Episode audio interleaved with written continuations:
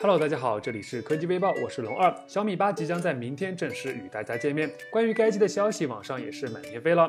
此前已经确认，小米8系列中将有一款相对低端一些的小米8 SE。从网上曝光的消息来看，小米8 SE 将搭载骁龙710处理器，前置2000万 AI 美颜相机，后置 AI 双摄像头，同时拥有 1.4mm 的大像素。从今天网上曝光的夜景拍摄样张来看，小米8 SE 的整体成像素质还是非常不错的，画面纯净，色彩饱满，同时建筑物的细节也得到了比较清晰的保留。综合此前的消息来看，小米8 SE 将定位于米8系的入门机型，售价或将定在1999元起售，米粉们觉得如何呢？ 6月5日，联想的新国民旗舰联想 Z5 将正式发布。对于该机，联想可谓是信心满满。今天，长城在微博上放出了一张新机的背部图片，图中可以看到新机背部也采用了当下流行的渐面色设计，与华为 P20系列颇为相似。目前，联想 Z5 的发布时间、地点基本已经确定。而在配置方面，有消息称新机将搭载骁龙845处理器，当然也有人说是黑柳 P60。正面采用一块屏占比高达 95% 的全屏，同时支持超级相机、AI 双摄以及人像模式等。续航方面，据说也是非常的厉害。 待机时间长达45天，0%的电量还能通话半个小时。希望联想这一次真的不要再让大家失望了呀！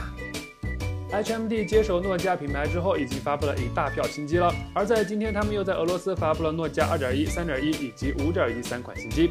从命名也不难看出，这些都是主打中低端市场的机型。配置方面，诺基亚 2.1 搭载骁龙425处理器， 1GB 的运存， 8GB 的存储空间，内置4000毫安时电池，前置500万，后置800万像素摄像头，售价115欧元，约合人民币851元。诺基亚 3.1 则搭载了联发科 M76750N 处理器，提供2+16以及3+32两种存储版本可供选择，前置800万后。 后置1300万像素摄像头，售价为139欧元起步，约合人民币1028元起。而诺基亚 5.1 则是搭载了联发科 MT6755S 处理器，同样提供2+16以及3+32两种存储版本，前置800万，后置1600万像素摄像头，售价定在189欧元起步，约合人民币1398元起。目前3款新机都预装了安卓 8.1 Oreo， 属于安卓 One 项目的一部分。不过在发布会上 ，HMD 高管还宣布，所有 HMD 生产的诺基亚手机未来都将升级到安卓 P。感兴趣的小伙伴可以关注一下。 今天，高通正式发布了骁龙 XR1 芯片，这是高通首款专门为 AR、VR 和 MR 等产品定制的芯片产品。此前 ，ViveFocus 等一体式头戴设备都采用的是骁龙手机芯片。据悉，骁龙 XR1 有3个版本，入门版的 Cardboard 需要配合手机，主流级 3DOF 的 Oculus Go 以及 6DOF 的旗舰产品。据了解，骁龙 XR1 最高支持 QHD Plus 分辨率的显示屏，6个头部自由度加6个手部自由度，4K 60帧的视频回放，高通 AQ Stick 或 aptX HD 音频技术 ，AR 捕捉延迟在20毫秒以内。 而在规格方面，高通没有做出过多的介绍。不过从 SoC 的架构来看，相较于骁龙手机芯片 ，XR1 少了基带集成，使得成本明显下降。首批搭载 XR1 芯片的设备最早将于2019年的上半年上市，感兴趣的朋友可以关注一下。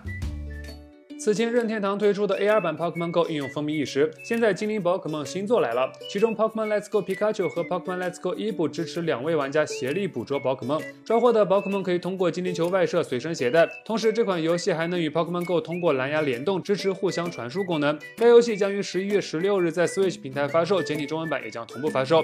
此外，任天堂还发布了一款免费的 Pokemon Quest ARPG 类游戏，专注于训练和探索，将登陆 Switch 和手机平台。不过，2个平台的玩法有一些差异。 因此不能共享数据。目前 Switch 版已经可以下载 Apple Store 和 Google Play 将在6月末提供下载。不知道这一次还会不会出现不睡觉到处走着找精灵的场景呢？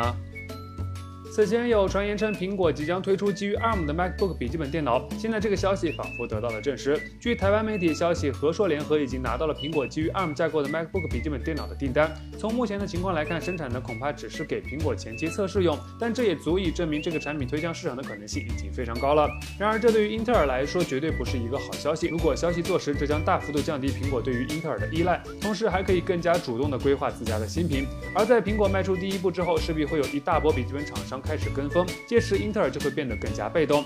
那抛开英特尔不谈，各位期待 ARM 架构的 MacBook 笔记本电脑吗？ 在 Windows 10的推广过程中，微软曾经推出了免费升级服务，不过 OEM 和企业用户还是要为操作系统付费的，甚至还要支付软件支持的服务费。现在有数据统计机构发布了以1100万企业客户为样本做出的统计，统计结果显示 Windows 平台的影响力正在削弱，从2017年的68%市场份额下滑到了现在的65%，而 macOS 则悄然增长至30%。在 Windows 平台用户中 ，Win7的占比从去年的65%进一步收窄到40%，Windows 10。则从27%上浮到48%。另外有趣的是 ，iOS 的占比居然高达12%，估计这还得归功于 iPad Pro。尽管 Win10 正在逐步取代 Win7， 并赢得企业用户的芳心，但是从总体的数据来看 ，Windows 整体的生态是呈现颓势的。而最新的消息也显示，苹果将推出基于 ARM 架构的 MacBook。那微软，你感受到威胁了吗？好了，以上就是本期视频的全部内容了。扫码关注微姐的微信公众号，获取更多更有趣内容。我们下期视频再见喽！